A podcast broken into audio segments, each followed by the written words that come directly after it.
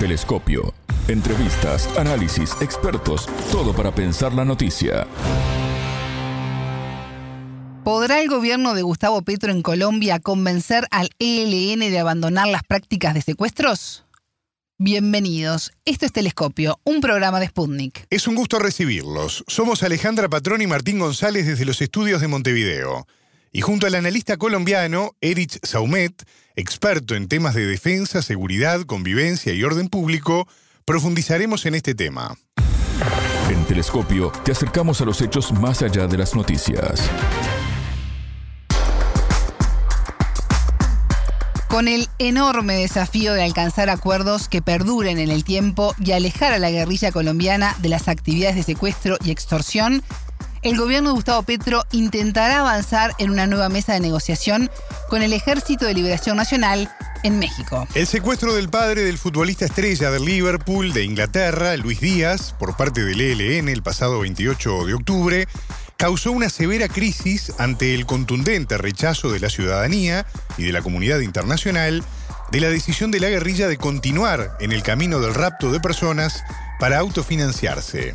Si bien el ELN reconoció el error de haber capturado a Díaz, el daño ya estaba hecho. Como forma de descomprimir la tensión interna y reducir las críticas que se generaron a nivel internacional, el padre del futbolista fue liberado tras permanecer por 12 días como rehén. Días antes, apenas confirmado el secuestro, el presidente de Colombia, Gustavo Petro, dijo desde Washington, donde se encontraba en visita oficial, que el ELN actuó en contra del proceso de paz la autoridad del ELN, lo cual eh, significa que el ELN hoy es el responsable de la vida del papá de Luis Díaz. Eh, ha hecho un acto que va contra el mismo proceso de paz. Eh, yo tengo que expresar mi más profundo rechazo, no solamente por haber secuestrado al papá de Luis, sino porque en el desarrollo de los acontecimientos no ha sido capaz de liberarlo.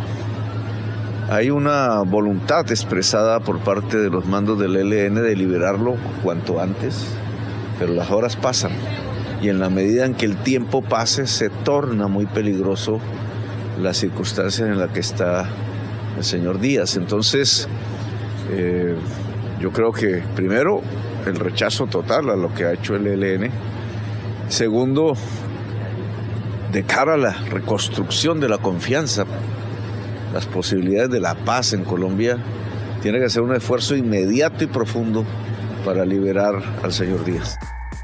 La guerrilla entregó a Díaz el 9 de noviembre a una comisión humanitaria de Naciones Unidas y la Iglesia Católica en un punto al sur del departamento de La Guajira, donde se verificó que estuviera en buen estado de salud. El comandante del ELN, alias Antonio García, justificó los secuestros al afirmar que se trata de una organización pobre y que por ello debe buscar la manera de financiarse. El presidente Petro, economista y exintegrante del movimiento 19 de abril, asumió el mandato hace 18 meses, el 7 de agosto de 2022, junto a su compañera de fórmula, la activista afrocolombiana Francia Márquez. Uno de los grandes desafíos de la actual gestión es la implementación de la paz total al histórico conflicto armado en el país sudamericano.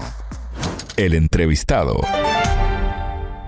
Para profundizar en este tema ya tenemos en línea al analista colombiano Edith Saumet, el ex experto en temas de defensa, seguridad, convivencia y orden público. Edith, bienvenido a Telescopio, ¿cómo estás? Es un gusto recibirte. Eh, no, un gusto para mí poder conversar nuevamente con ustedes. Buenos días para ti y para toda la audiencia. Erich, las negociaciones de paz van a encarar la semana que viene en México un ciclo clave.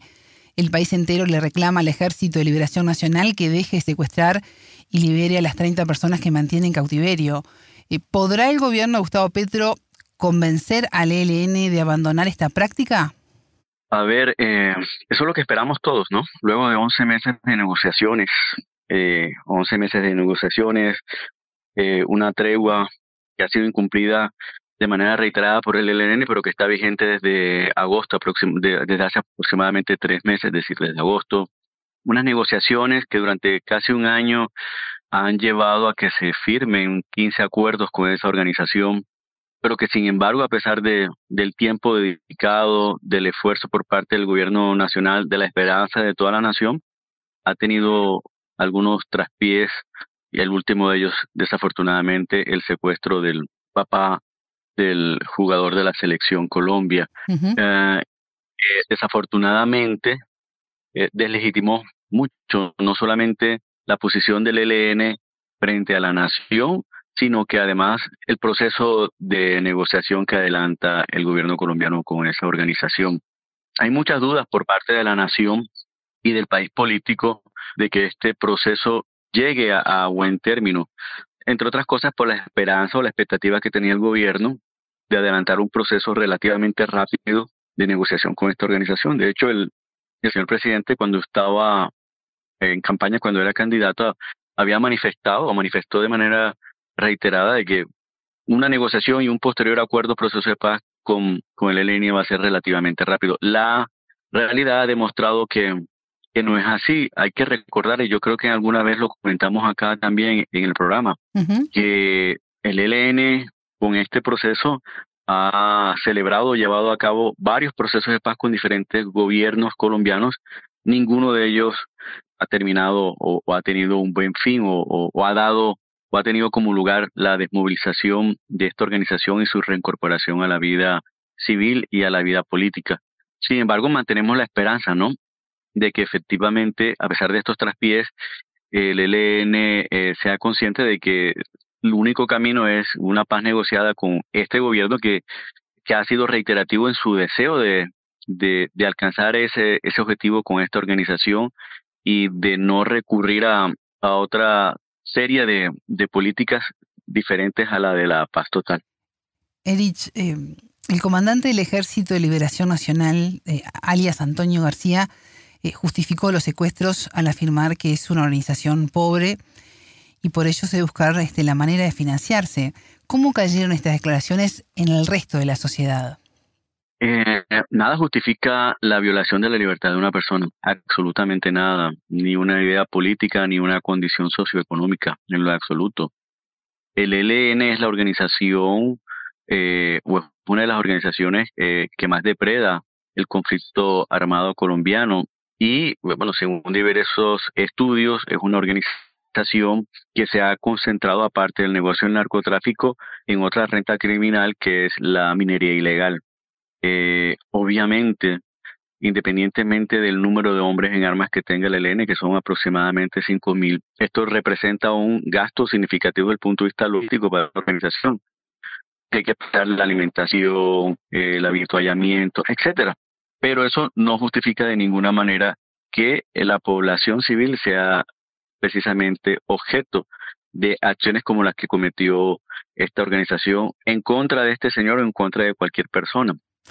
Eh, el líder del ELN calificó el secuestro del padre de, Luis Díaz como un error, pero no por el rapto en sí, sino por de quién se trataba, ¿no? Tú decías, bueno, no es justificable para ninguna persona. ¿Los de a pie son los que tienen el mayor riesgo de ser retenidos? ¿Hay una especie de ciudadanos eh, calidad A y calidad B a la hora de ser liberados por parte de la guerrilla? Mira, el secuestro básicamente es un negocio para este tipo de organizaciones que se puso muy, o estuvo muy en boga durante el último decenio del pasado siglo, ¿no? Eh, que afortunadamente llegó a niveles mínimos históricos durante los primeros 10 años del presente siglo, durante la administración del, del presidente Álvaro Uribe, pero que desafortunadamente de unos años para acá eh, la tendencia es, eh, va en aumento. Eh, las últimas cifras indican que el secuestro fue un delito que creció en Colombia alrededor del 70%. Y eso es un reflejo de que no hemos podido ni diseñar ni implementar una verdadera política en materia de seguridad, convivencia ciudadana y orden público que tenga efectos, no ninguno diferente, a que a través del desarrollo de esas políticas la población se sienta protegida. Colombia viene siendo azotada por una serie de delitos, particularmente la extorsión eh, eh, y de manera muy puntual la extorsión carcelaria. Este es el segundo país en el mundo con un mayor índice, con mayor índice de, el segundo mayor índice de delitos virtuales, ¿no? Se presentan muchos delitos de estafa a través de, medios eh, digitales o, virtuales y estamos notando, como lo dije anteriormente, un crecimiento del secuestro, eh, notable crecimiento del secuestro, y de otra serie de actividades eh, o acciones ilegales por parte de estas organizaciones que están afectando de manera notoria la seguridad, la convivencia ciudadana y el orden público. Eh, ¿Por qué te hago este cuadro? Porque es que esos delitos, independientemente de la persona que afecte, una persona muy humilde desde el punto de vista eh, eh, socioeconómico o una persona como el papá del jugador de la selección Colombia, está, vienen afectando a toda la sociedad, a toda la nación colombiana por igual. Es decir, a diferencia de lo que pasaba a finales del siglo pasado, donde las personas con un mayor poder adquisitivo eran las eh, eran objeto o víctimas precisamente de estas acciones delictivas. Ahora estos estas actividades delictivas tienen como objetivo a toda la población en general, a toda la población en general. Hay personas que son extorsionadas por cifras inferiores o no superiores a los 30 dólares, o hay personas que son secuestradas por cifras cercanas a los 3 millones de dólares, que eh, parece ser fue el valor que pagó, eh, se pagó por la liberación del, de este señor. Entonces, como ves, toda la, sociedad y la nación colombiana se ve afectada, pero sobre todo y de manera particular en los últimos años y en este último año, entre otras cosas, por la apuesta del gobierno colombiano a su proyecto de paz total, lo que ha implicado la relajación de espacios que han venido favoreciendo a estas organizaciones ilegales, desafortunadamente para la sociedad. Leí un informe de la Fiscalía colombiana sobre la incautación hace unos días a personas señaladas de integrar el ELN de 1,6 billones de pesos. Eh, ¿Cuánto necesita la guerrilla para financiarse? Bueno, ¿cuánto necesita una organización para mantener 5.000 hombres diariamente? Tú tienes que pensar en 5.000 desayunos, 5.000 almuerzos, 5.000 comidas, tienes que pensar en 5.000 pares de botas, 5.000 diferentes armas, 5.000 uniformes. La logística es el, el, gran desgaste eh, de cualquier organización militar, ya sea un ejército, una organización paramilitar o un grupo armado organizado como los que delinquen en Colombia. De ahí que ellos se dediquen a actividades ilícitas tales como el narcotráfico, la minería ilegal, la trata de personas, el contrabando o el tráfico ilegal de sustancias, el tráfico ilegal de eh, fauna y, especies silvestres. Y de ahí que, bueno, Colombia ahora sea en la práctica el mayor productor de eh, cocaína a nivel mundial, el mayor exportador de esa sustancia, el país en donde hay una la mayor cantidad de hectáreas sembradas a nivel mundial, el como te lo mencioné anteriormente, el segundo país donde se presentan mayores delitos virtuales, eh, el país que es pionero en el desarrollo del fentanil lo estamos viendo en ciudades como Bogotá, Medellín. Todo esto producto de que tenemos delinquiendo a entre 23 y 25 organizaciones o grupos armados organizados, todos sin excepción dedicados en mayor o menor medida al, al, al narcotráfico como principal actividad ilegal. Edith, este tema de los secuestros se ha convertido en la línea roja de las negociaciones entre el ELN y el gobierno colombiano? No, en lo absoluto, en lo absoluto. Y uno lo puede discernir a partir incluso de declaraciones de eh, personas muy cercanas al proceso o de aliados del gobierno en, este proceso. Por ejemplo, el senador Iván Cepeda, que hace parte de la bancada de gobierno. Eh, para ellos, lo importante, o para el gobierno, lo realmente importante es el, la consecución del objetivo final, que es la paz total. Estos son escollos que el gobierno considera que hay que superar. Eh, y pone como ejemplo lo sucedido, por ejemplo, durante el gobierno de, del presidente, del expresidente Duque. El expresidente Duque sí le puso líneas rojas al proceso de paz con el ELN, tan es así que se suspendió y lo que aduce eh, el gobierno del señor presidente Petro es que se perdieron tres, cuatro años y durante esos tres, cuatro años, pues el daño que se le produjo al país fue incalculable. Listo. Entonces, eh, a partir de esa premisa, el gobierno colombiano, el actual gobierno colombiano considera que independientemente de sucesos como este, de la violación reiterada, del cese al fuego, de secuestros, de la continuación del negocio del narcotráfico, de las extorsiones que se que afecta a una parte considerable de la población civil, lo importante aquí es la consecución de la paz. Ese es el objetivo final. Entonces no, no ha trazado líneas rojas realmente. Sí. ¿Y cuánto afecta todo esto al gobierno de Petro y sus objetivos de paz total? Pues es que, a ver, nosotros aquí lo comentamos en un, en un programa pasado. Sí. Eh, el gobierno, a consideración nuestra, y es una opinión muy particular y personal, creemos debe revisar la manera en que diseñó su proyecto de política de paz total y cómo lo está implementando, porque evidentemente, por lo menos en el último año o desde que ha venido desarrollándolo, no ha tenido los efectos que esto esperaba.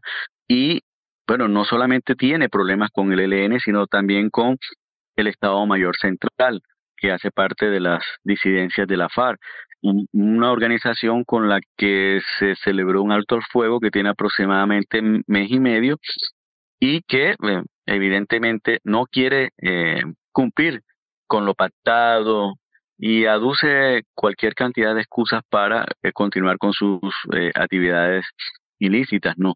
y de control y de gobernanza criminal sobre aquellas regiones sobre las cuales ejerce algún tipo de, de, de influencia. Entonces, es claro que si no se tienen resultados o no, no hay resultados tangibles con dos de las principales organizaciones con las que usted está tratando de eh, llevar eh, procesos de paz, porque la tercera es el, las autodefensas gaitanistas de Colombia, el clan del Golfo, es porque algo no está bien. Este gobierno, en la ejecución de su eh, política de paz total no ha sido eh, exitoso, por lo menos a corto plazo. Entonces tiene que revisar la, la forma en que está diseñada esa política, la forma en que la está implementando, la forma en que la está desarrollando, porque si no ha tenido éxito con dos de las tres principales organizaciones con las cuales viene llevando a cabo esos diálogos, es porque definitivamente algo no está bien.